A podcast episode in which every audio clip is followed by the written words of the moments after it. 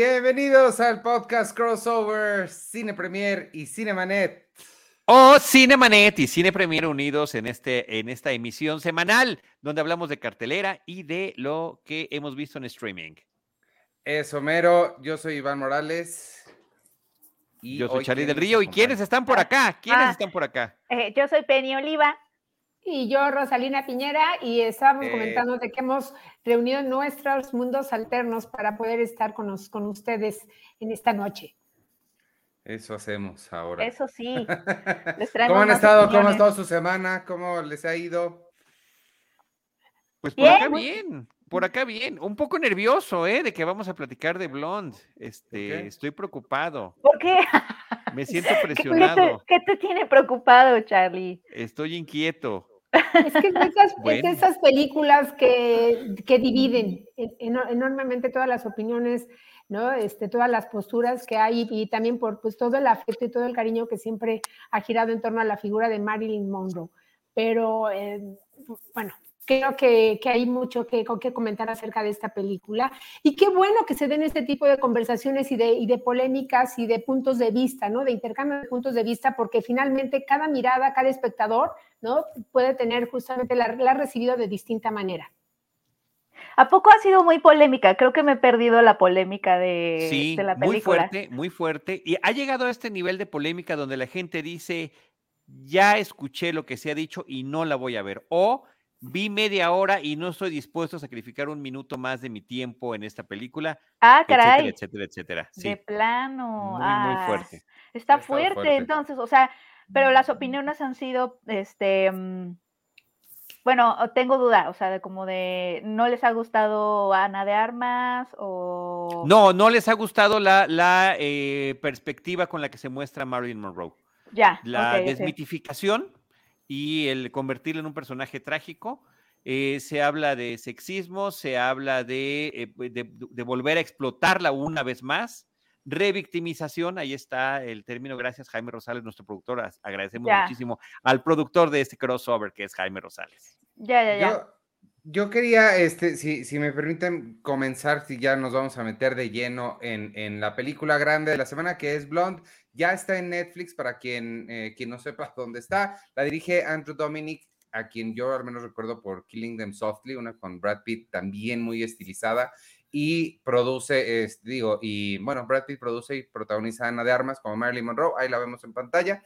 Este, yo quería comenzar diciendo eh, nada más un punto súper a favor. Para mí la película comienza, a mí no me gusta dar estrellas, siento que son demasiado reductivas, pero si fuera a dar estrellas, comienza de entrada con dos estrellas, nada más por existir.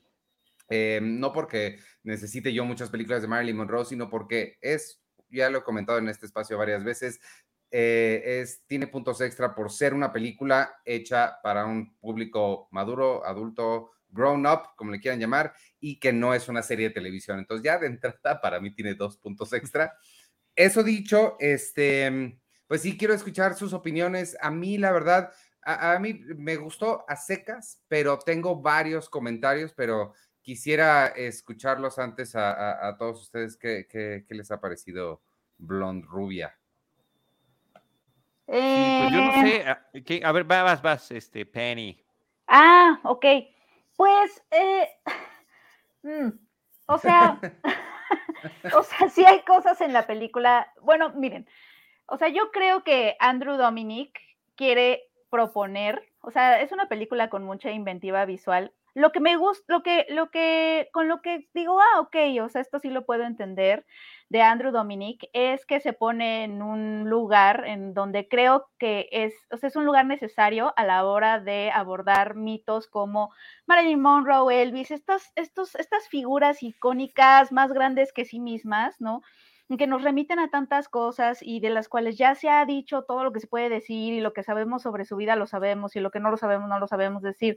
Estas, estas figuras que creemos ya todos conocer, me parece que la única forma de abordarlas desde la ficción y de una forma honesta es entender que eh, vas a hacer, que, que la vas a inventar. O sea, cada historia que hagamos sobre este tipo de figuras es un invento. Eso es algo que, por ejemplo, el, la, la, el libro de Carol Joyce Oates, que me parece que es la autora del libro en el que está basada esta película, hace, eh, independientemente de si te gusta la novela o no, el libro se presenta como una ficción, es una bioficción, toma, se toma libertades, inventa cosas, ¿no? En esta, en esta, mm. y, con qué objetivo? Pues Carol Joyce Oates quiere contar la historia de una mujer, pues básicamente que eh, víctima de muchos abusos.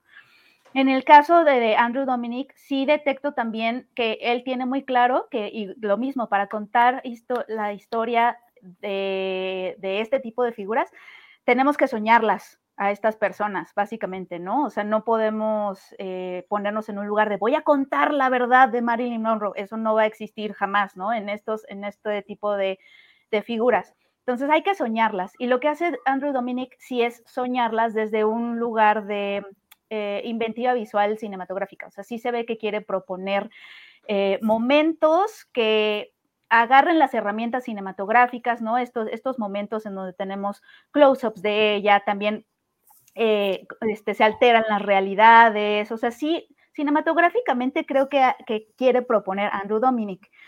Por otro lado, hay, creo que se reduce, y eso me hace preguntarme si la novela hace lo mismo, o sea, la reduce a estos momentos en donde fue víctima, nada más. O sea, eso es lo que yo creo de la película, que eh, toma estos momentos que fueron muchos en la vida de Marilyn, en donde fue víctima de un abuso, primero de su mamá, después de los directivos, los ejecutivos, sus esposos, sus amantes que la ven como una muñeca ingenua, ¿no? El mismo Kennedy.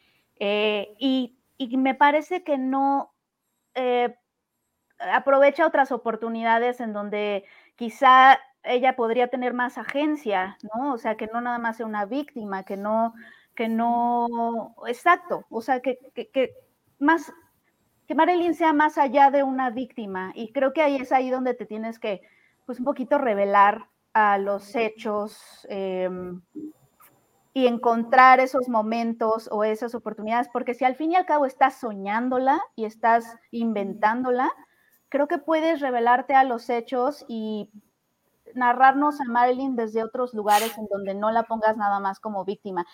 Eso, eso a mí, a mí me dio esa impresión, como que me dieron ganas de que se saliera de esa cajita en donde un poco la mete y la reduce un poco a la víctima abusada. Y, y sí hay escenas muy extrañas, como cuando el un feto empieza a hablar y le empieza a decir como de, como de, ay, mami, no me mates. O sea, como que eso leyéndolo desde un lugar latinoamericano como es México, o sea, porque también entendamos que no todas las audiencias estamos en los mismos lugares y en las mismas regiones y no sé, nos, nos atraviesan las mismas cosas, pero eh, para una audiencia latinoamericana que ya sabes, ¿no? Estás como luchando con este, por los derechos reproductivos de las mujeres y la autonomía de su cuerpo, etcétera, sí te, sí, o sea, sí te salta ver a un feto en una escena como de, mamá, por favor, no me muera, no me mates, y ella así llorando como la madre que mala que fue por abortar, etcétera, ¿no? Entonces a mí me descolocó esa escena, pero también entiendo que, o sea, me da curiosidad de saber si está en la novela y más bien Andrew Dominic pecó de ser demasiado fiel y agarrar ciertos, em, ciertos momentos de la novela y tal cual ponerlos en la, en la película. Que eso también me lleva, o sea, nos lleva como a otra conversación de eh, adaptación, ¿no? Que a la hora de adaptar una novela, qué decisiones tomas, con qué te quedas, qué dejas fuera y si eliges contar la misma historia o, o decides irte por otro lado y aprovechar las herramientas cinematográficas. Pero esa fue la, la impresión que a mí me da la película creo que hay muchos momentos muy bonitos a nivel cinematográfico, pero creo que sí la reduce al personaje. Yo creo que esta película eh, podría formar parte o podría cerrar una especie de tríptico junto con las dos películas de Pablo Larraín. Totalmente, eso me robaste el comentario. Pero son como comparaciones en donde la dejan muy mal parada, ¿no? Yo siento. Sí, A, raíz como de este acercamiento, como a dos personas, digo, por ejemplo, en el caso de Spencer y Jackie, este, y, obviamente en el caso de, Marilyn, pues mujeres este, icónicas, en, mujeres que, por ejemplo, en el caso de Jackie, que, que fue testigo de, de, un magnicidio, y seguirla y tratar como un poco de entender qué hay, en, qué hay en su mente, qué pasó, qué atravesó, qué pensaba, cuál era un poco su sentir, ¿no? Y también lo que ocurre, por ejemplo, en el caso de, de, Diana Spencer, eh. ¿Qué, pasaba en ese momento de, pues esta joven, joven enamorada de un príncipe que de repente se enfrentaba a una realidad terrible, a un protocolo muy estricto y de repente cuáles cuáles eran los tormentos, ¿no? Y en este sentido, pues, pues sí, Blonde no es una biografía estricta, rigurosa, no es una especie como de adentrarnos en la mente, ¿no? De un personaje, de una mujer que, atormentada en distintos pasajes como de su vida, como, como muy, bien este, dice Spenny, ¿no? De retomar pasajes para ver también no solo cómo había esta desolación este, interna en su vida personal, sino también cómo era devorada por un espectáculo, ¿no? Por, por el mundo del espectáculo en una vorágine que la, que la, que la sometía, que la, la, la, lleva, la, tenía como, como una muñeca, como una mercancía, ¿no?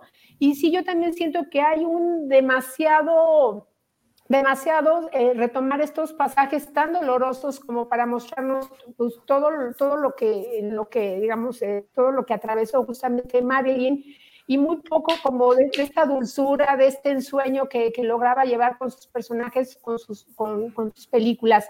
Toda esta vista este, acerca de la, de la comedia, ¿no? Toda esta carga emocional que ella llevaba, todo este... Eh, bueno, que, era una, una, buen, una, una gran lectora de, de, libros, que era un personaje tierno, que hablaba acerca de la soledad. Y yo creo que, bueno, en el caso de Ana de Armas, creo que el, su trabajo es espléndido, creo que da, si se pudiera decir, más de 100, más de todo lo que puede dar, todo lo que se puede entregar como a un papel. Creo que es extraordinaria también la recreación de, de, de, estas portadas o de los momentos icónicos de la actriz, pero sí realmente es una película que me parece de repente eh, difícil, a veces por momentos este, incómoda y dolorosa, pero porque, como bien mencionas, de repente se, se estaciona mucho en estos pasajes dolorosos. Total. Sí, sí, sí. Charlie. Eh, bueno, varias cosas. varias cosas. Sí, me, me, a ver, me pareció una película muy interesante. Me, pasó una, me pareció una película muy impresionante visualmente, eh, narrativamente propositiva eh, pretenciosa, pero no deja de ser interesante. Y este complemento de la interpretación de Ana de Armas me parece verdaderamente impresionante. Yo tenía mucho tiempo que no veía una interpretación tan sentida, tan, déjame utilizar la palabra orgánica, eh, en contraposición a otras que se notan artificiales. Y perdón si piso aquí algunos callos, porque ya se mencionó el, el caso de Spencer, eh, pero nada que ver, absolutamente nada que ver la actuación de Stuart en Spencer que Ana de Armas en Marilyn Monroe. A ella en Spencer la veo completamente. O sea, a, a ti te, ah, ok, ok, a ti te gustó más Ana de Armas. Pero un millón de veces, o sea, no siento yeah. ni siquiera que estén en la misma categoría. Y sí veo las similitudes de personajes trágicos envueltos en circunstancias que están fuera de su control y que están sufriendo en silencio. Por decir algunas cosas muy elementales y muy básicas, que, con las que los podríamos comentar de acuerdo a estas, a estas Oye, dos, únicamente para hablar de estas dos interpretaciones y, y, y, y propuestas fílmicas. Y, sabes que Charlie, perdón que haga un paréntesis así nada más para abonar a lo que estás diciendo ahorita de esta comparación de dos personajes trágicos y lo que le sucede a Spencer de, de Pablo Larraín, me parece que es lo contrario, que es que la película constantemente, e, ese es como lo que a mí me parece la debilidad de Spencer, la, la más grande, aunque sí me gustó más que Blonde. Eh, bueno, no sé. Eh, lo que pasa es que Pablo Larraín es muy repetitivo. O sea, más bien eh, en, en Pablo Larraín se la, se la, pasa, quiere darle agencia, que es justo lo que no tiene el personaje de, de, Blonde, uh, o sea, quiere darle agencia a, a Diana Spencer, y uh ves que ella se revela, ¿no? A través del vestuario, a través de que se este, intercambia lo que tiene que ponerse ese día con lo que le tocaba ponerse el domingo. Entonces, eh, son estos símbolos de rebeldía y, lo que me, acuerdo perfecto que que mm, a mí lo que dije, ay, no, ya entendí, es que es como de, mira, pero cómo se está revelando, pero ya te dije que se está revelando, mira otra vez cómo se está revelando, y es como de, ya entendimos que se está revelando. Entonces, a mí me pasaba con Spencer que por el otro lado era constantemente repetirte, pero se está revelando, se está revelando. Y aquí a lo mejor en Blonde le faltaba un poquito de esa agencia que vimos en Spencer de forma como tan repetitiva. Sí, muy probablemente, y es lo que le ha pesado a muchísima gente, que iba con la ilusión de ver una película que posiblemente homenajaría a Marilyn Monroe y resulta que la están tratando como víctima todo el tiempo y se siente profundamente desilusionada. Eh, a diferencia, por ejemplo, de lo que acaban de hacer Baz Luhrmann con Elvis, que es como un super homenaje, eh, muy vistoso, muy mágico también con todo su estilo eh, narrativo. Y aquí, ahorita que estaba mencionando Ivanovich al director Andrew Dominic, la que yo recuerdo, Ivanovich, es el asesinato de Jesse James por el cobarde Robert Ford. Que es del 2007, no me parece que sea tan lejana. Qué película tan hermosa, y, no, hermosa, preciosa, muy sensible. Y, ese es, ese es el, el, Andrew Dominic que tenía yo presente. Veo que aquí sigue estando, pero efectivamente con, con intenciones de levantar el vuelo y no sé qué tan alto. De repente me recordaba el cine de Oliver Stone, que te está cambiando de formato, que te está cambiando de blanco y negro. Ay, no, tampoco. Que te está cambiando de la realidad a la ensoñación. Sí, creo que finalmente podría conectarse con, con, algunas películas de Oliver Stone, pero con la sensibilidad de Dominic, que es menos intensa que la de Stone.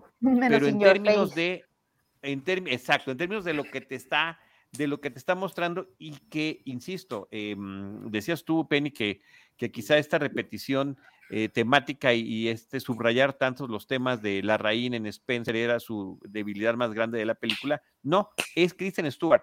En ese, en, e, en esa, eh, en ese estar constantemente poniendo, poniendo su mirada triste y mirando, eh, ¿no?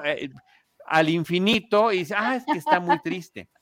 Ah, tú la culpa de todo lo que pasa mal en esa película. Aquí en las microexpresiones de Ana de Armas, o sea, veo todo. O sea, estoy ridículamente sorprendido de lo que logró en, este papel, que además fue una demanda física en muchos sentidos, Iván. Yo, este, bueno, esto es lo que sucede cuando uh, das tu opinión al último. Comparto muchas de las opiniones que, que dijeron ustedes y nada más como para lo que, lo que pueda yo aportar. Mencionaron Elvis. Yo lo que más estuve pensando a lo largo de esta película es que esta y Elvis de Baz Luhrmann existen en el mismo espectro de película que, como decía Penny, ya no sabemos qué más decir de estas personalidades y son más grandes que la vida. Entonces hay que contar una historia que se trate de emociones y no de narrativa. Entonces yo siento como que Elvis y esta existen en el mismo espectro, pero están en lados opuestos por completo. Este, Y la otra, a mí sí me hizo, a mí me hizo mucha falta que el personaje tuviera un poco más de agencia. Sí siento que todo le pasa, ella no hace nada nunca, nada más las cosas recibe, recibe, recibe, recibe. Sucede que son abusos y me cuesta mucho trabajo creer. Em, y yo no sé casi nada de Marilyn Monroe pero eh, bueno, en primera siento que yo pude haber hecho esta, eh, contado esta historia con lo poquito que sé, porque no siento que aprendí nada nuevo. Este, y eh, sabiendo tan poco de ella, sí me pareció como que muy difícil de creer que ella, todo lo que le pasa, le pasa, no, no, no busca nada, nunca quiere nada, no, no quiere ir, ella nunca buscó ser actriz, no buscó ser estrella, no, ni nada de esto le parecía nada atractivo. Me cuesta mucho trabajo creer que sea su vida una total víctima de la circunstancia. Y la última cosa que, quería comentar es que, y fue muy bien ejemplificado por una de las fotos que nos puso ahí Jaime al principio, una comparación entre la foto original de Marilyn Monroe y la foto que presenta en la película, es que se me hizo una recreación constante de todas las imágenes que hemos visto jamás de Marilyn Monroe, que todas son muy famosas, y nada más les puso movimiento a esas imágenes. Entonces. El Greatest Hits. Sí, exacto, de, puras fotos. Está, o sea, está padre, pero sí me hizo falta, hits. Me hizo falta más sustancia, como más algo, o, dos cosas me hizo falta. Uno, el, lo que añade películas como, como Spencer o Jackie a través de lo onírico o eh, tal cual una narrativa como Walk the Line, de así nació, se fue estrella, pues una biopic tradicional cualquiera de los dos lados, pero donde se quedó, a mí no me encantó. Pero ¿no te parece que tiene suficientes momentos oníricos esta película? Tiene suficientes. sí, sí, sí, pero no aportan nada. Mi punto es que no dicen nada más allá de está triste y sufre. No, yo, yo ahí sí no coincido, porque a mí me parece que sí lo está, sí lo está mencionando. Ahorita, yo creo que quien sabe más de Marilyn Monroe en esta mesa es sin duda Rosalina Piñera, que además tiene el póster de Marilyn Monroe a sus espaldas y que es lo que eh, el espacio de su hogar, ¿no? junto a un, junto a un póster de Chaplin. Este, y ya, aquí está Rosalina. Vas, Rosalina. Pues mira, yo creo, bueno, eh, obviamente pensé, digo, no, no podía faltar y como para también hacerle un, un, poco justicia, como, como bien mencionas, Iván, pues están estos aspectos, pero sí es como, pues, concentrarnos en eso, ¿no?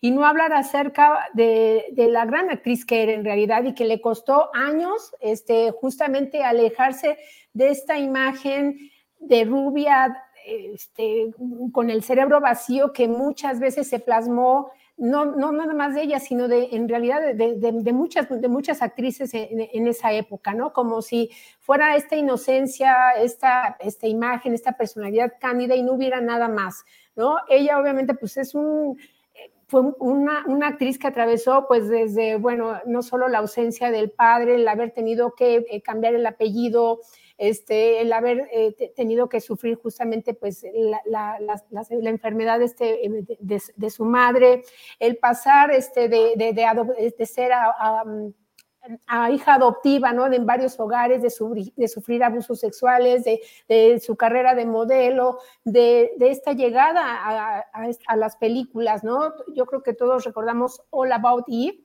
este, y creo que ya desde ahí era, su presencia era, bueno, así refulgente, ¿no?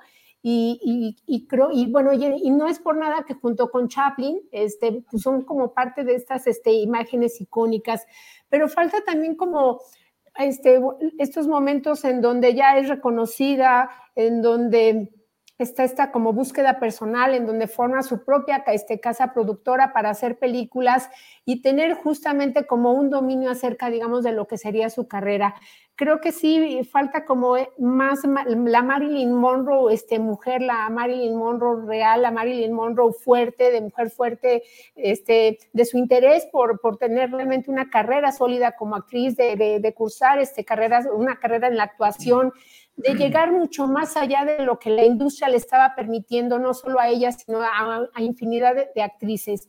Creo que sí falta como mucho de la voz, pero como bien lo, aclaramos o se, aclara, se aclaró al inicio de este podcast, pues no es precisamente su voz, ¿no? Sino es justamente como qué pasaría acerca, este, de una, un alma, un, espíritu como el de ella, pues tan, tan este, perturbado, tan golpeado justamente por la vida, por las circunstancias y su constante búsqueda de la felicidad.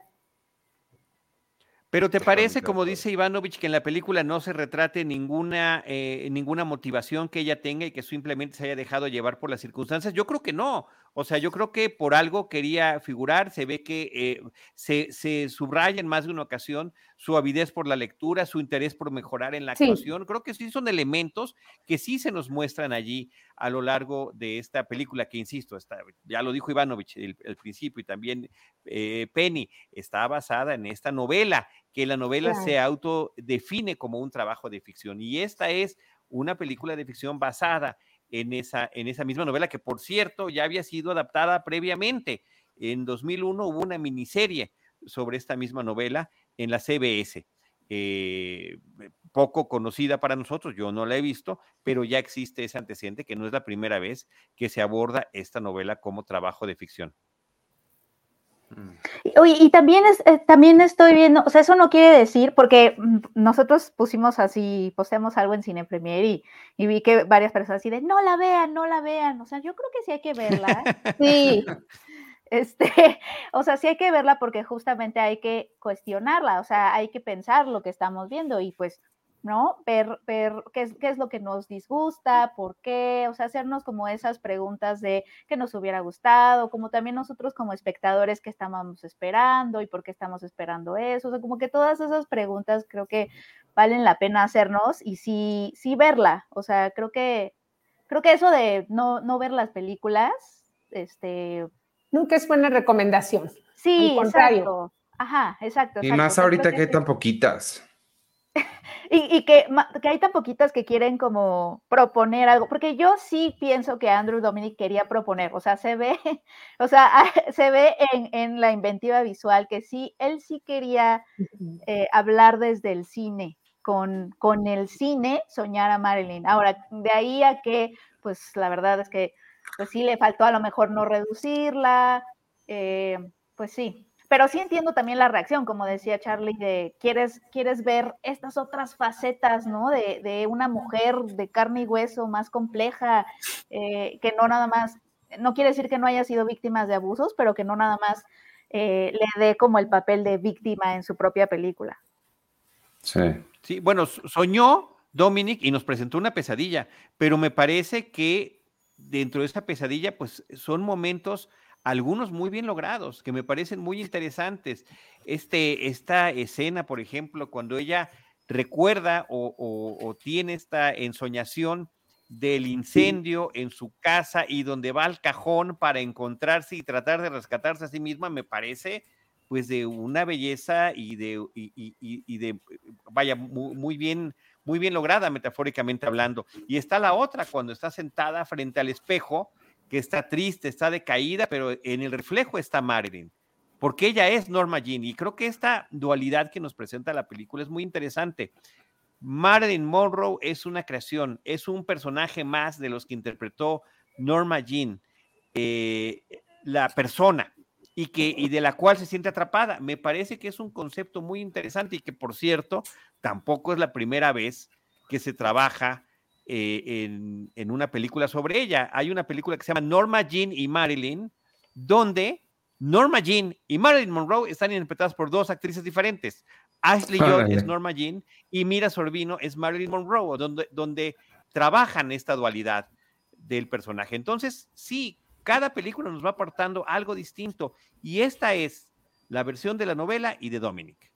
Y no sé si estén de acuerdo, pero algo que yo creo que sí hay que aplaudirle a esta película, bueno, además obviamente de, su belleza visual, de esta pericia técnica ¿no? y narrativa que tiene este director, es el hecho de que no es predecible, ¿no?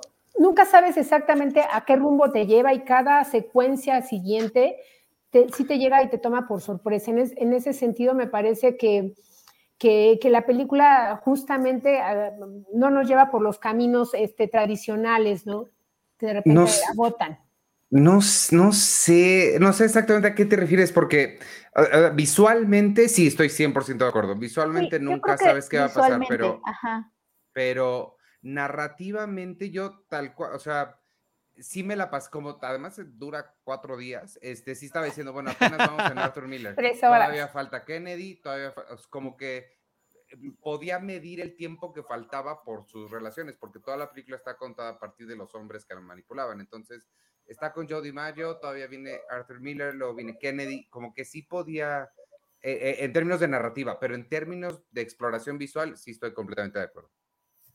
Creo que, y esa es, es, es ahí en donde creo que por eso vale la pena pensarla eh, y verla, ¿no? Con todos los claroscuros que sabemos que tiene la película y que ya los comentamos aquí, que en algunos momentos sucede que narrativa y forma son lo mismo.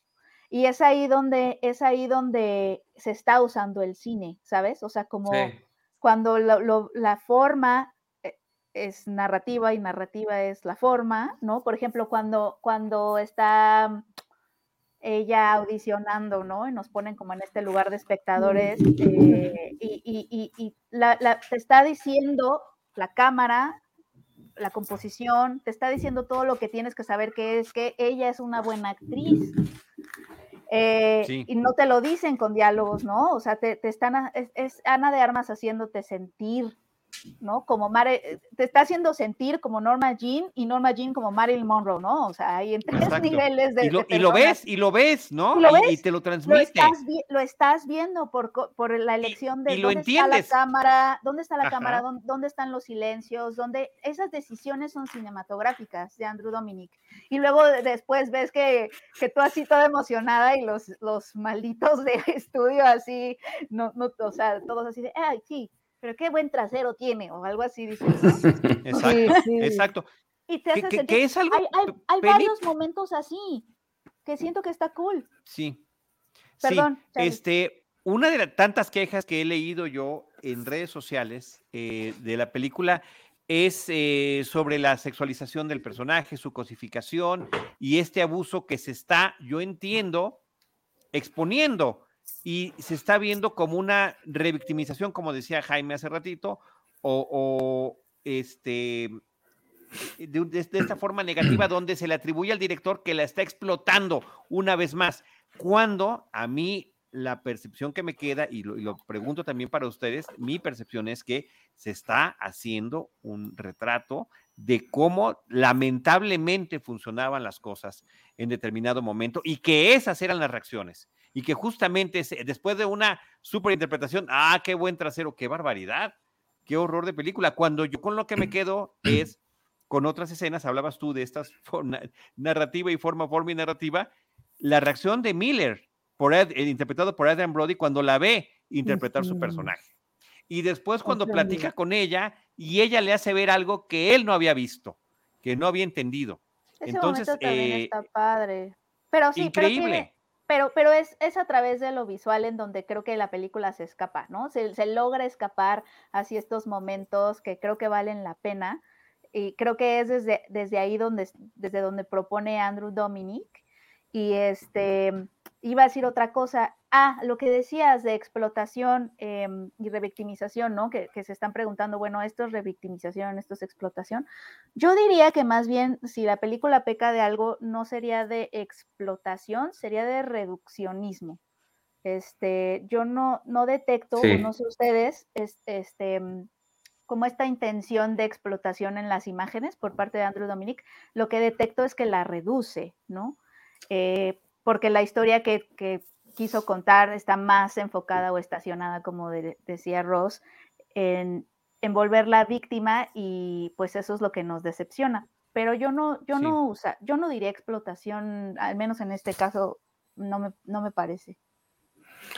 Y en eso estoy de acuerdo, ¿eh? Sí, eh, sí podríamos interpretar eso como esa reducción, aunque es, es la perspectiva que viene de la novela. ¿Me explico? O sea, eh, eh, pongo un ejemplo nada más. Sí, a lo mejor nada más pecó de, de, pues no, no revelarse lo suficiente hacia la Claro. novela, ¿no? Pero no, la verdad es que Digo, no, por no ejemplo- la he leído.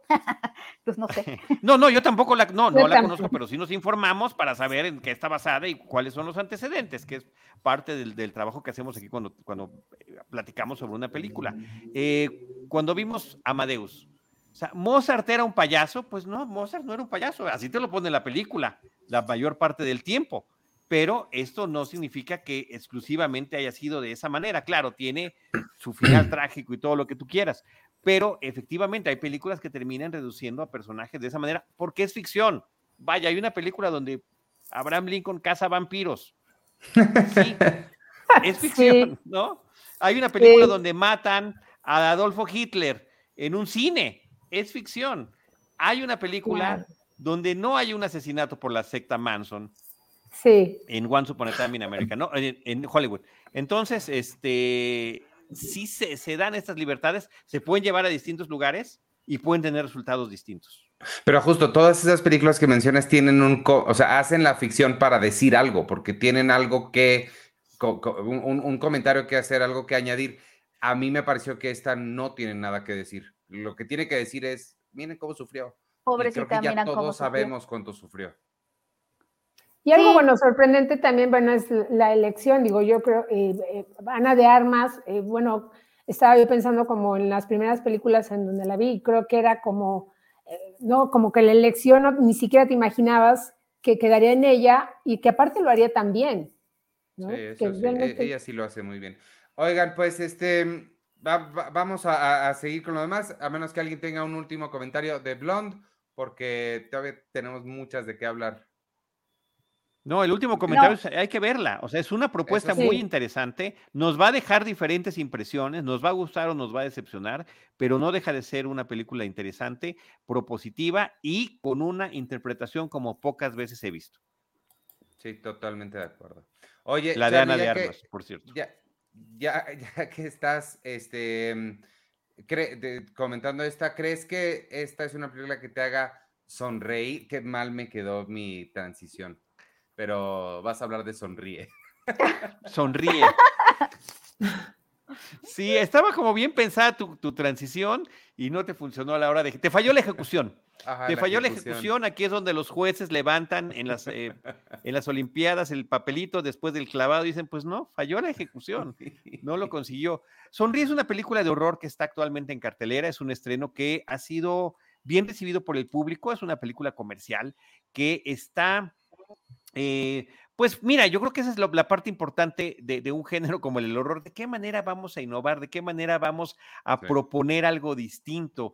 Y en este caso es a través de una eh, circunstancia eh, aparentemente paranormal, indescifrable, que bueno, se irá revelando a lo largo de la película. Eso como espectadores lo vamos a ir descubriendo, en el que determinadas personas se terminan poniendo paranoicas para finalmente cometer un acto de suicidio muy brutal, pero siempre con una sonrisa eh, terrible en el rostro, una sonrisa eh, eh, que, te, deja marcado, que es la que estamos viendo en esta fotografía, que es uno de los pósters y uno de los momentos iniciales de la cinta. Un personaje femenino que es una psicóloga en un hospital, que es que se enfrenta a uno de estos casos, pues irá tratando de desentrañar cuál es el misterio que queda detrás de estos hechos tan eh, impactantes, eh, tan visualmente impactantes. Y creo que es una película que termina funcionando muy bien. Creo que como público sí abusa del jump scare, del susto que llamamos fácil, el, el que te traten de sorprender,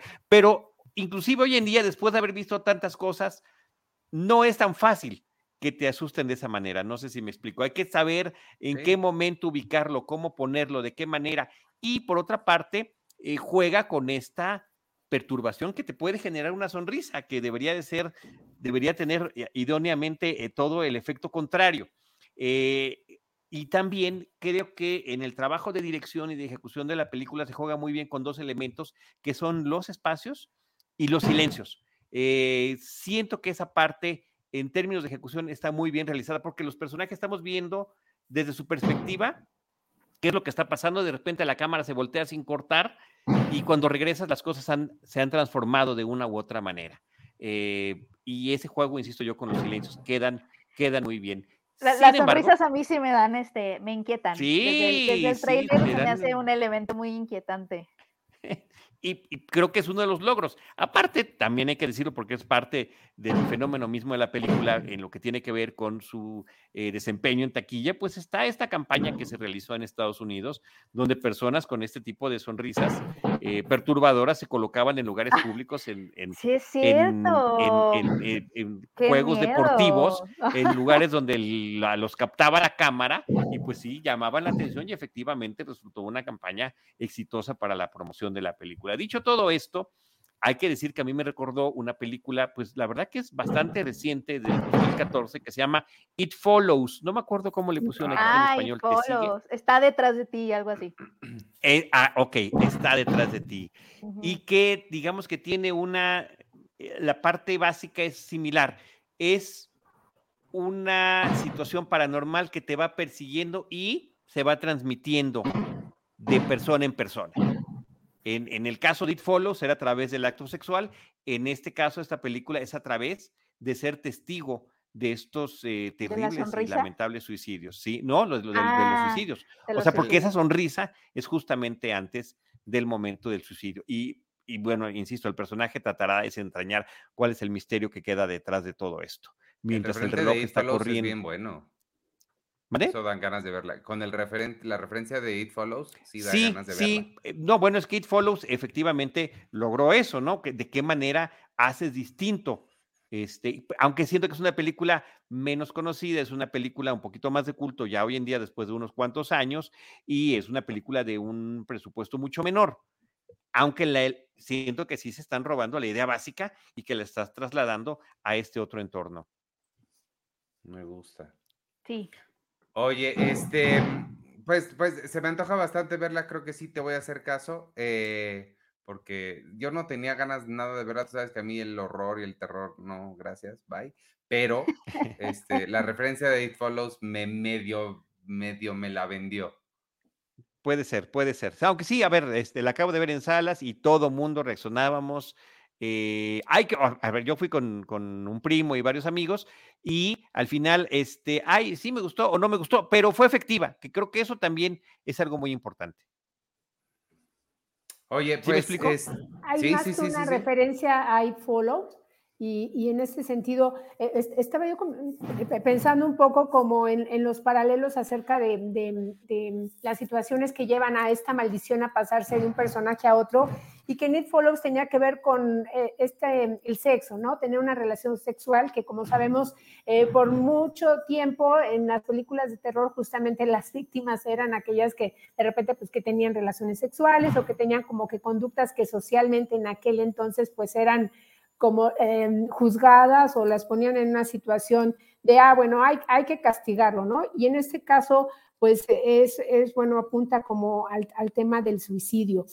La protagonista creo que todo el tiempo a mí me, me, me, se me imaginó que era como Hilary Swank, no sé si esta película había estado pensada para ella, pero es muy parecida en el, el aspecto este, físico. Y ahora que estaban mencionando esta, esto de tema de la sonrisa, es, eh, sí, es este, ¿no? este recurso de tomar elementos como, no sé, como el payaso de Nid, ¿no? Que de repente que, que, están como este fuera de contexto, ¿no? Porque un payaso pues te tendría que hacer reír y, este, y es el, el, la diversión y la fiesta y el colorido y todo lindo y, y, una sonrisa igual, ¿no? Y resulta que es como un asunto, este, pues, perturbador. Y eh, de cómo eh, la película obviamente, bueno, se sustenta en la salud mental de la protagonista porque poco a poco vamos a ir conociendo cuáles fueron como, como fue una, digamos, una infancia, ¿no? A partir de, un, de un, hecho que, que, que, la ha marcado, de un hecho traumático, y de cómo yo creo que cuando empiezan eh, a tener un poco eh, este, las pistas acerca de, de qué era realmente, qué es lo que está pasando, ¿no? qué es lo que está sucediendo y por qué es eh, la situación de esta, de esta maldición. Creo que era como la parte más interesante de la película y me parece que es la que menos explota, ¿no? Que podía haber dado como uh -huh. mucho para más acerca de cómo ir eh, revelando justamente el misterio de, de, pues esta maldición, ¿no? Esta suerte de maldición.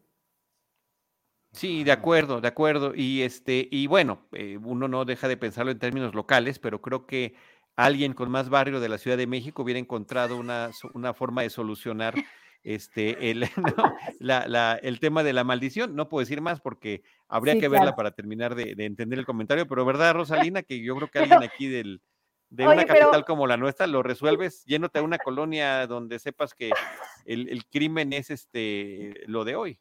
Ya con eso ah, quiero verla más, como que ya, sí. deberían de pagarle por vender las películas, porque...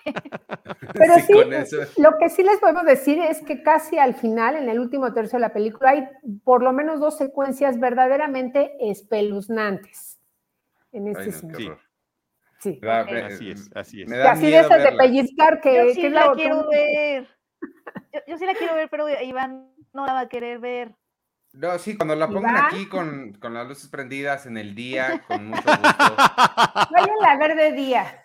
Lo que no me gustan son los brincos. El, ¡ay! Eso no me gusta. No, las, pues va a haber brincos. Sí, las emociones las aguanto, los brincos, me, de verdad no. Claro, jumpscares. Sí. Oye, los jumpscares es la maldición de, del, del género que hay, que se tiene que quitar de encima, eso sí. Lo que, si podemos pasar a la, a la, siguiente, que tengo un montón de ganas de que, de, de, de, que nos platiques, este, Rosalina, de la nueva película de Brett Morgan, que yo sé que se estrenó ya hace un ratito, pero no conocía a nadie que lo hubiera visto. Eh, Brett Morgan, para quien no sepa, es un documentalista increíble que entre sus varias películas tiene Montage of Heck, la, el documental sobre Kurt Cobain y está bien padre. Es comparable con el de Amy, de Amy Winehouse, que mucha, mucha más gente vio.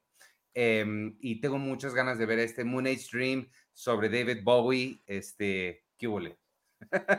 Pues eh, mira, justo eh, ahora que estamos en, en, este planteamiento de cómo acercarnos a estas grandes figuras y en este caso, pues esta leyenda, que este, la, la leyenda de David Bowie, pues yo creo que algo que hay que reconocer que este documental no se va por los caminos tradicionales, ¿no? No, vamos a conocer los datos biográficos, no va a haber una entrevista para ver quién conoció, quién, quién fue el productor este, de David Bowie en el aspecto musical. Yo creo que algo que conmueve y que justamente conquista desde las primeras secuencias de esta película es el hecho que es justamente la voz de David Bowie, justamente él, quien nos va a conducir a un viaje existencial porque va más allá de, cómo fue su, si, fue su, niñez. En realidad creo que es una visión de David Bowie muy filosófica de qué pensaba de la vida, del tiempo y del arte. Y yo creo que en este sentido, si es una odisea visual, este, musical, impactante, que ni siquiera tiene, digamos, como este rigor de, llevar como toda la carrera musical, este, digamos, de, manera cronológica, ¿no? Sino que también las, las canciones, a partir de ciertas frases, vámonos conociendo cuál era el sentir de David, de David Bowie en esta búsqueda constante como artista, ¿no? Obviamente, bueno, están todas, a partir, digamos, de entrevistas que le hicieron, pero es siempre él opinando, siempre él aceptando que algunas veces se había equivocado, este, aceptando que él estaba justamente en una búsqueda de él como artista, a partir de este, que bajo ese maquillaje, bajo eso, esas llamativas este, imágenes, este, estos cabellos teñidos, estos cortes extraños, estos atuendos muy, muy, este, visualmente muy vistosos, había un artista justamente escarbando y tratando de, de plantearse una identidad. Entonces, eh, también hay una aceptación y que a mí me parece en ese sentido que el documental es muy honesto cuando él mismo eh, ¿no? Eh, contempla o declara haberse equivocado o haber caído a veces, em, por ejemplo, en, toda esta época en donde fue como una gran este, figura ya, digamos, de, popular, donde había un gran interés, obviamente, económico, donde ya estaba como en la cúspide del éxito y de repente pues se dejó llevar en ese sentido por la fama para después nuevamente recuperar. Hay momentos de verdad sublimes donde nos habla así como parece que estamos en un viaje muy poético, por supuesto con, este, con, con obras, con canciones, este, eh, bueno, obviamente pues ya este, indelebles en el, en, el, en el mundo de la música, pero que bueno, en este sentido quisiera decir que no están todas las, las canciones que le conocemos, ni están todas las que son, ni son todas las que están. Y hay una parte que es justamente donde él, declara que, que, después este, toda esta fase popular este, del interés capitalista, del, consumista, de la, popularidad, que no está ya, digamos, como tan incluida. Pero conocer justamente el pensamiento de Bowie te da como la justa esencia y la talla del artista que era. Entonces, y estás como estos fragmentos de los conciertos y tú solo podías pensar, qué, qué maravillosa experiencia para todas las, aquellas personas que, que, lo vivieron y que estuvieron con él en algún concierto. Wow, me la vendiste mejor que sonríe, lo siento. Ah, imperdible. Ahorita está. pero eh, sonríe también estuvo muy buena. Sí, y esta sí, por favor, sí hay que verla en, en, cine, ¿no? Eh, está en Cineteca Nacional, no sé si se estrenó en la, cartelera comercial, no sé si todavía esté, creo que no, pero sí, de verdad es, es imperdible y, el sonido, la música, es todo un viaje musical y filosófico. Ay, qué padre. Oye, tenías otra de Cineteca, ¿no? ¿Voces Doradas? Sí, Voces Doradas. ¿Quieres seguirte de una vez? Claro que sí. Mira, eh, Voces Doradas, eh, ay, bueno, es una belleza de película, formó parte de la edición 71 de la Muestra Internacional de Cine, ya por fin llegó a su estreno. Es una película dirigida por Evgeny Ruman, eh, un director israelí, con un guion que también trabaja él en, conjunto con Sid Berkovic y que nos habla acerca de, cuál fue la experiencia. Es una pareja, obviamente ya este, una pareja madura, que en, la década de 1990, con todos los cambios que se estaban viviendo en la Unión Soviética, deciden emigrar a Israel, ¿no? Ellos son este, una parte de toda esta, esta emigración de judíos soviéticos que, bueno, cuando se abren las fronteras, pues deciden regresar este, a su país. Ellos se han dedicado al, al doblaje de, todas las películas, este, eh, que, de, películas este, soviéticas y de películas, bueno, este, por ejemplo, Kramer contra Kramer, que tuvieron esta repercusión mundial. Y ellos hablan acerca con mucha nostalgia acerca de toda esta época dorada en donde ellos dieron la voz a, este, a grandes celebridades y que si bien no alcanzaron su carrera como estrellas, sí pudieron em, llevar como la voz de, estas leyendas del cine a, muchos públicos. Y lo curioso, que es una película muy emotiva, que tiene muchos tintes este, de, comedia, es el hecho de que, bueno, pues cuando llegan a, este país, a, su país, bueno, se, llegan a estos ya extintos este, centros de alquiler de, películas, pero en este caso son películas piratas y ahí resultan que ellos son pues las celebridades para las personas que se han dedicado justamente a este pues a, pasar este tipo de películas para que lleguen al alcance de todo, ¿no? las películas pirata. Y a partir de ahí me parece que esta película es un tributo a todas las estrellas de doblaje, a todos los actores de doblaje, lo, difícil que es porque de repente los vamos a ver que, quieren retomar justamente esta carrera, obviamente grabando las películas en el cine para, tener, para seguir como pues esta, esta carrera de, llevar este, todo, todo este cine pues a los, a los públicos a los que generalmente pues no les es fácil llegar a, las, a las salas de cine. Eh, ¿Qué les puedo decir? Es una historia de amor, es, es, un, es un romance y nos habla como de una época perdida, tal vez para, para muchas estrellas y un, y un, como les decía, un tributo para todas las, todos los actores de doblaje, para el doblaje mismo. Wow, pues y está en Cineteca Nacional. Suena muy bien, suena, es que hay que ir a la Cineteca más, porque a mí me queda muy lejos. Sí, el problema es que nos queda lejos. Oye, bueno. sí, yo sé. Todavía tienes el, bueno, te pregunto eso después, este, Jessica, porque para no revelar tus secretos al aire. Este, no te pregunto si todavía tienes el pase que tenía. Ah, ya. De Cineteca. de Cineteca. Sí. sí.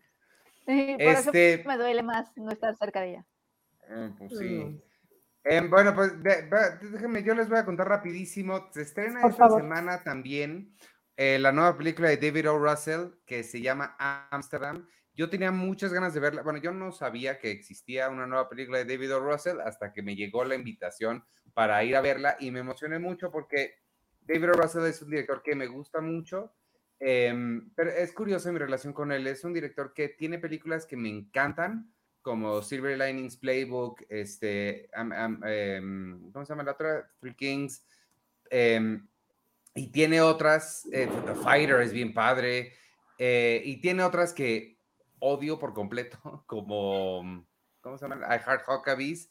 Y entonces eh, me da mucho miedo él, porque me emociona, pero me asusta. Este, esta película me sucedió que fue una gran sorpresa, no porque me encantara, la realidad es que no me gustó mucho, se me hizo medio, medio pesada, medio que pierde un poquito el rumbo. De lo que se trata es un misterio, están, estos personajes que vemos aquí están buscando algo y este, al culpable de una cosa pero lo sorprendente es que cada vez que volteas, aparece una celebridad nueva. Empieza con Taylor Swift, luego sale este muchacho John David Washington, Christian Bale, Margot Robbie, em, ¿cómo se llama? Este, el, de, em, ay, el malo de la última de James Bond, em, eh, Rami Malek, todo mundo que se les ocurra va a salir en esta película y nada más por eso vale la pena Robert De Niro, porque empezar a juntar a tantas estrellas en la, en la pantalla siempre se ve padre. Desafortunadamente para mí sí pierde mucho su ritmo, eh, creo que pierde su enfoque y se empieza a ir por tangentes que no son muy relevantes necesariamente todo el tiempo. Entonces la historia que estás viendo, el misterio que estás resolviendo con de la mano de John David Washington y Christian Bale de repente se, pierde demasiado y ya para cuando recupera su camino siento que ya es un poquito tarde para mí, pero vale mucho la pena nada más por ser él y por ser la, pues la cantidad de estrellas que salen, que creo que va a ser una película de estas que en la que yo al menos difiero mucho con la academia, porque a Anya Taylor Joy, porque se me hace que va a estar muy mencionada a la hora de los premios. Entonces, creo que vale la pena revisarla, sobre todo para ahora que nos estamos acercando a esa temporada, pero entren con cuidado porque sí está medio cansadita a veces. Ok. Ok. Ahora, ¿son cameos cuando hablas tú de tantas eh, celebridades cinematográficas o son personajes, eh, mm, son personajes con un peso importante en la película? Sí, son personajes que hacen cosas, sí, o sea, importantes. Ok, ok, ok, sí, sí, sí. no, es, creo que es una pregunta válida, ¿eh? Cuando, hablamos de este tipo de, apariciones y de participaciones. Pero me encantó esto de que van apareciendo, que cada que voltea sale uno nuevo. Sí, está, está muy cañón. De, de verdad, sí, cada vez dices, ah, caray, ¿cuándo llegó este y esta y para qué? Y, y, sí tienen injerencia, no son, no son este, cameos. De relleno. Ajá. Oye, este Tú tenías algo, Charlie, que se llama, que no sé qué es, me vas a sorprender porque tenías dos que me pusiste ahí. Una sí, sé qué es y la otra no sé qué es.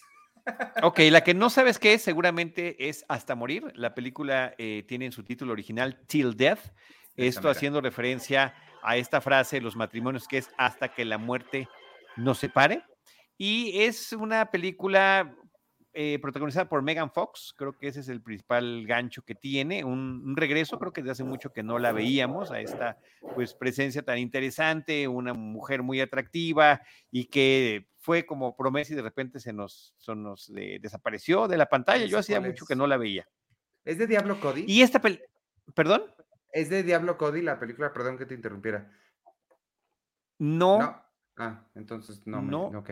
Pensé, no sé por qué pensé que habían vuelto a hacer algo, perdóname. Ok, ok, no, no, no es el caso. Este, y bueno, la película es un thriller. ¿De qué se trata? Ella es una mujer que está casada con un hombre de muy buena posición económica. Es eh, este término eh, espantoso que se llama trophy wife, la mujer trofeo, ¿no? Es una mujer muy atractiva para alguien que tiene mucho dinero, pero vemos que eh, desde el principio la relación no ha funcionado y él está en alguna suerte de negocios turbios. La premisa de la película es que ella termina esposada a él a lo largo de toda la cinta. Y, no sé qué más pueda yo decir porque sería un spoiler, pero ella tiene que resolver esa circunstancia, estar esposada y al mismo tiempo tratar de sobrevivir para un destino que él planeó para ella. Terrible. Em, creo que es una película muy palomera, una película que hubiera sido eh, vista más fácilmente en una plataforma que en una pantalla de una sala cinematográfica, o sea, es una película menor, eh, entretenida, aunque totalmente inverosímil en lo que nos está planteando. Es, este, es muy complicado tratar de estar justificando y entendiendo que ella va a tratar de resolver cosas siempre estando esposada hasta morir con el, con el esposo, mientras eh, hay gentes que están tratando de acabar con ella también. Entonces, bueno, pues eh, una curiosidad que está por ahí en cartelera. Otra curiosidad que no está bien es que ella está a la intemperie. Ya vimos una fotografía que ha estado en las en los pósters y demás donde está llena de sangre, pero debajo de eso está perfectamente maquillada. Este, ella no, digamos que la, actriz no pierde el estilo eh, y, y, no permite verse pues tan vulnerable como le estaría su personaje. Al final de cuentas, con todo y que es una película comercial, sí la película está tratando de hablar de eh, abuso doméstico, de violencia doméstica, de violencia contra la mujer, de misoginia, eh, pero pues eh, de un, en una película de corte comercial que, insisto, entretenida a secas. A mí siempre que, se menciona Megan Fox me gusta contar mi, mi, anécdota, no sé si lo he hecho aquí, supongo que sí en algún momento Conmigo no, así que te ruego que la cuentes. Cuando yo la entrevisté, yo la entrevisté a ella por la película de Diablo Cody, Jennifer's Body, y quedé sorprendidísimo de ella. Me pasó lo que Andrew Dominic quería que sintiéramos con Marilyn Monroe, y es este, que es una mujer bueno, terriblemente profunda, muy profunda, sabe perfectamente lo que está haciendo, hizo varios comentarios, muy explícitamente nos decía, eh, sí, esta imagen que ustedes ven es totalmente fabricada, sé muy bien lo que está, lo, sabía muy bien lo que estaba haciendo, muy, eh, muy culta, también las referencias con las que hablaba era lo que no te esperarías para la imagen que nos daba, al menos, porque también hace mucho que no está en, como en el ámbito. Este, y pues nada, quedé muy sorprendido con ella y con esta intencionalidad que le mete al personaje de Megan Fox que interpreta o interpretaba en aquella época de, ¿cómo, cómo le llaman a Marilyn Monroe? Sexpot. Este, y, sí, bueno, siempre me, me, sorprendió mucho. Y siempre que sale películas de ella que casi no lo hace, me llaman la atención porque sigo esperando que vuelva a trabajar con Diablo Cody, que a mí ella se me hace muy interesante cineasta. Hace mucho que no hace nada y por eso fue lo primero que te pregunté que si estará. Y Jennifer Body es una muy buena propuesta después de, digamos, de, que del éxito de que tuvo ella justamente con las películas de Transformers, pues ahí apuntaba como para que hubiera una mayor diversidad del tipo de papeles que podía entregar.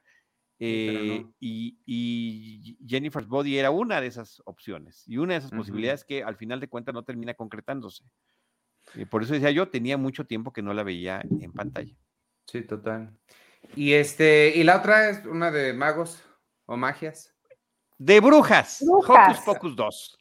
Sí, fíjate que acabo de terminar hace un ratito el, programa de estudio de live que hago con Alonso Valencia y todo el programa lo dedicamos a Hocus Pocus y a Hocus Pocus 2, que yo no había visto nunca eh, la película original que es del 93 y que es todo un fenómeno pues digamos, tradicional en Estados Unidos. Es una película sobre Halloween, que se exhibe mucho en Halloween. Los personajes de las brujas son muy queridos eh, por el público, son muy recordados, eh, que están pues ahí interpretados por Beth Midler, Sarah Jessica Parker y Cassie Najimy, y que después de casi 30 años regresan a la pantalla grande con esta secuela que conecta muy bien con la película anterior, que termina, que termina siendo una, una cinta eh, sencilla para un público familiar eh, en torno a estas festividades de Halloween, tal y como se, eh, las vemos representadas en las películas en Estados Unidos, donde todo mundo se disfraza, donde hay un espíritu comunitario, donde también habrá, por supuesto, abusos, los niños que roban sus dulces a otros y demás, pero cuando el fenómeno de la brujería o de algo extraño o paranormal, pues termina sucediendo en esas fechas y en este caso es el regreso de estas tres brujas que buscan continuar eh, tratando de recuperar su juventud a través de, ahí está la parte perturbadora, a través de la vida de niños y niñas. Entonces, a quienes, a quienes pues tienen que secuestrar y quitarles su fuerza vital. ¿Y de qué manera? Eh, los jovencitos de cada una de las películas va a tratar de sobrevivir ante estas circunstancias. Creo que es una película que hace un buen homenaje a su, a su película anterior y que este, pues termina entregando y actualizando la historia para nuevas generaciones, lo cual me parece que lo hace de manera muy divertida dentro de su, em, dentro de su nicho, que es popular estadounidense. Se convirtió este fin de semana en la película más descargada de todo eh, Disney Plus en Estados Unidos, en Estados Unidos, que no sé si el fenómeno sea igual por acá, sé que hay mucha gente que sí le gusta y yo tenía eh, la, la, baja, la falla de no haber visto la original, nunca me llamó la atención y resultó que era bastante más entretenida de lo que yo hubiera creído. Ambas pues están en Disney Plus y también hay por ahí, eh, hace rato nos estaban recomendando, eh, ya ves que Disney Plus tiene esta ventaja de que tiene materiales adicionales, que hay buenos materiales adicionales desde la primera película. Sí, eso, eso me gusta que hace. Que por cierto, Andor también tiene y hace años que no veo, creo que nada más vimos, ¿cuántos vimos? ¿Tres? ¿Dos? Tres, ya van, ya van cuatro y al rato este, se estrena el quinto. Ah, entonces no son tantos los que nos faltan. Bueno, pues eh, a menos de que alguien tenga. Abra cadabra, perdón. Además, la, la, perdón, la precisión, gracias de Jaime Rosales. Hocus Pocus en México se llama Abra Cadabra. Abra Cadabra. Este, pues vámonos entonces, amigos. Si les parece bien, muchas gracias a todos los que nos vieron aquí en vivo. Antes de mencionarlos rápidamente, les digo lo que se estrena esta semana. En cines llega, no es 1996, no tienen que ajustar su televisión una comedia romántica protagonizada por Julia Roberts y George Clooney que se llama Pasaje al Paraíso, que por supuesto tengo muchas ganas de ver. y no es sarcasmo. Se estrena también Vista por última vez, Amsterdam, Háblame de ti y Oaxaca, California. A Netflix llegan el teléfono del señor Harrigan, la chica más afortunada del mundo. Nailed It, temporada 7, esa sí la conozco. Dairy Girls, temporada 3, que he escuchado que está bastante buena y el Club de la Medianoche. A Star Plus no hay nada eh, nuevo de estreno, pero hay muchos clásicos que llegan o películas viejas de catálogo. Panic Room, Sicario, Day of the Soldado, Whiplash y Zombieland llegan a Star Plus. En Amazon Prime, un documental que sé que te va a interesar a ti, Charlie, que se llama The Sound of 007, todo sobre la música de James Bond, que por cierto nos toca James Bond esta semana. Y a Disney Plus, Hombre Lobo por la noche, la nueva de Marvel, es nada más un especial de 50 minutos con Gael, este, Gael García, interpretando al Hombre Lobo. Este, y pues nada, ahora sí, nos despedimos. Muchas gracias a todos los que nos vieron en vivo. Aquí, por aquí estuvieron Alejandro Rodríguez, Jorge Lima, Liv Solís, Enrique Bustamante Olvera, Joana Robles, eh, todos los que nos vieron por ahí, muchas gracias. Y quienes nos escuchen después en Apple Podcasts, Spotify, donde sea que ustedes consigan sus podcasts. Yo soy Iván Morales y me pueden seguir en arroba Iván Morales y en todas las redes sociales de Cine Premier con la E ahí al final. Despídense ustedes. Adiós. Penny. Pues adiós, gracias por habernos acompañado. Eh, Rosalina Piñera, arroba Ros Pinera. Estamos, esperamos verlos aquí pronto en, también en otro nuevo encuentro de cine. Gracias.